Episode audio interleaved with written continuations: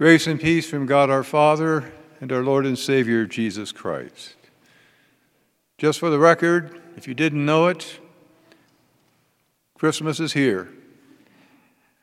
If you haven't been watching the news like I haven't been watching the news, then you haven't been paying attention like I haven't been t- paying attention.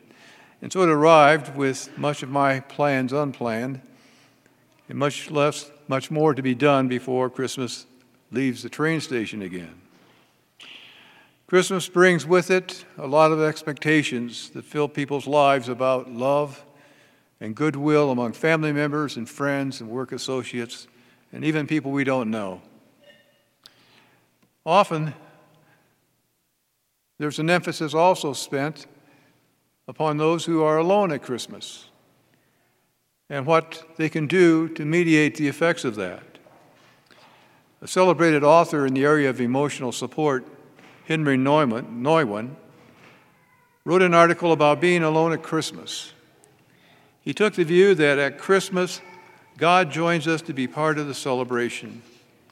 Nouwen wrote, God came to us because he wanted to join us on the road, to listen to our story, and help us realize that we are not walking in circles, but moving toward the house of peace and joy. This is a great mystery of Christmas that continues to give us comfort and consolation, namely, that we are not alone on our journey. The God of love, who gave his life, sent his only Son to be with us at all times and all places, so that we never have to feel lost in our struggles, but always you can trust that he walks with us. Christmas is the renewed invitation to not be afraid to let Him, whose love is greater than our own hearts and minds can comprehend, let Him be our companion. But you know, God has always wanted to be our companion. God created the heavens and the earth to be the perfect environment to be with us and for us to be with Him. The creation was perfect and ecologically perfect. There was a separation of light and darkness, the separation of the land and the sea, the vegetation, creation of the sea creatures, the land creatures, and the man and the woman. The scriptures say that when God looked at everything he made, he said, It is very good. The man and the woman and God would walk in it in the cool of the day. They walked in the kingdom of his beloved Son, for by him all things were created in heaven and on earth visible and invisible. All things were created through him and for him. And he is before all things, and in him all things hold together. But the power of sin began to tear things apart. The walks in the cool of the day ended. Companionship with God became fear of God. Death entered into the creation. And instead of songs of joy, the creation was groaning in the pains of childbirth. That's how St. Paul puts it. God's plan to redeem the world went into motion. A Savior would come, born of a virgin. He would come from the least important family in the country, but, but he would crush the power of sin, death, and the devil with his own life. He would not be an outsider as Satan is. No, he would rise up in the midst of the very people Satan had enslaved. He would come to his people to save them. We find him tonight in a manger, in a stable, far from home. But from that manger, from that stable, the Father's love for the world and the Son's love for all the people in it would drive the Son of God into a ministry that would lead him to death on a cross. His mother Mary must have been stunned when she heard that sentence pronounced when she took her infant son to the temple shortly after his birth. And then 33 years later, Mary would feel that pain of that sentence as it was pronounced by Pilate, and she witnessed her son's execution. But just as the prophet said, Jesus demonstrated how God loves us. He loves us so much that he gave his Son so that everyone who believes in him shall not perish but have eternal life.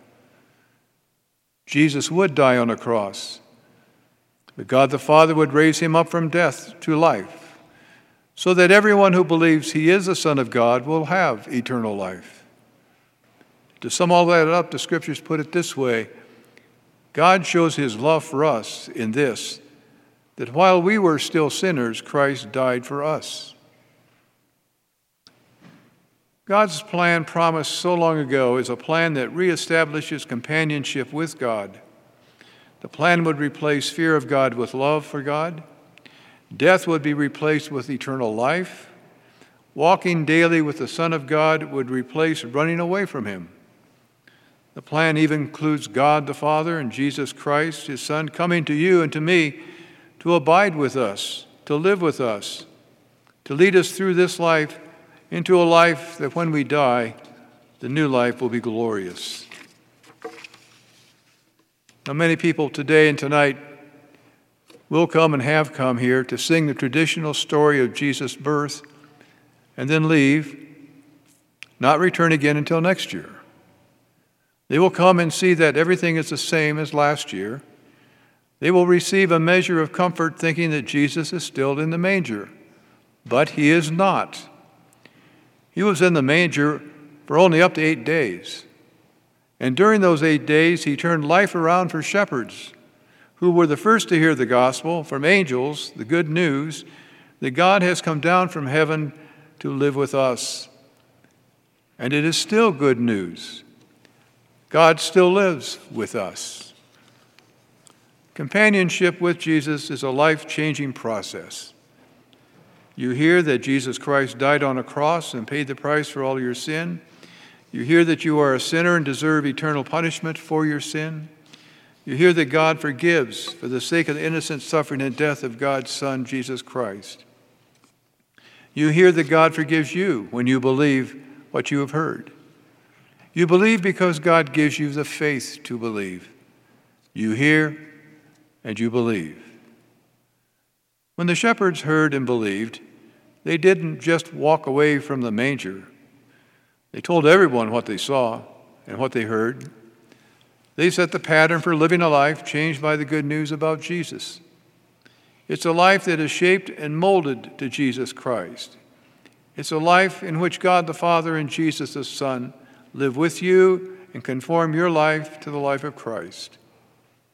Or simply stated, you see things, you see things through the eyes of love. Just a few moments ago, we heard the reading of what John describes love in these words. He says, Beloved, let us love one another, for love is from God, and whoever loves has been born of God and knows God. Anyone who does not love does not know God, because God is love. In this is love, that God sent his only Son into the world so that we might live, we might live through him. In this is love, not that we have loved God, but that he loved us and sent his Son to be, our, to be the satisfaction for our sins. Beloved, if God so loved us, we also ought to love one another. And so you ask, what is love? This is love. This is God. Love is patient, kind, does not envy or boast, is not arrogant or rude, not irritable or resentful, does not rejoice at wrongdoing, but rejoices with the truth. It bears all things, believes all things, hopes all things, endures all things. Love never ends. This is love. Now, if you think it's impossible to live expressing all of those characteristics in this world, then I encourage you to follow Jesus around as he encounters and addresses the issues of our culture. Watch him as he addresses impatience, jealousy, self exaltation, rudeness, irritability, grudges, crime, lying, irresponsibility, unbelief, hopelessness, lack of commitment, and unfaithfulness. Now, it's true, you can see these things in the scriptures, and you can see them in other people's lives, but much closer to home, much, much closer to home, we can see them in ourselves. We came here tonight to spend some time with the infant Jesus. When you leave, take the adult Jesus with you as a companion. As Henry Nouwen wrote, the God of love sent his only Son to be with us at all times and all places, so that we never have to feel lost in our struggles, but always you can trust that he walks with us. And Christmas is the renewed invitation to not be afraid, but fear not, as the angels proclaimed and to let Jesus, whose love is greater than our own hearts and mind can comprehend, to let Jesus be our companion. In his name, amen. I invite you, you to stand if you are able to join me in the confession of our faith in the words of the Apostles' Creed.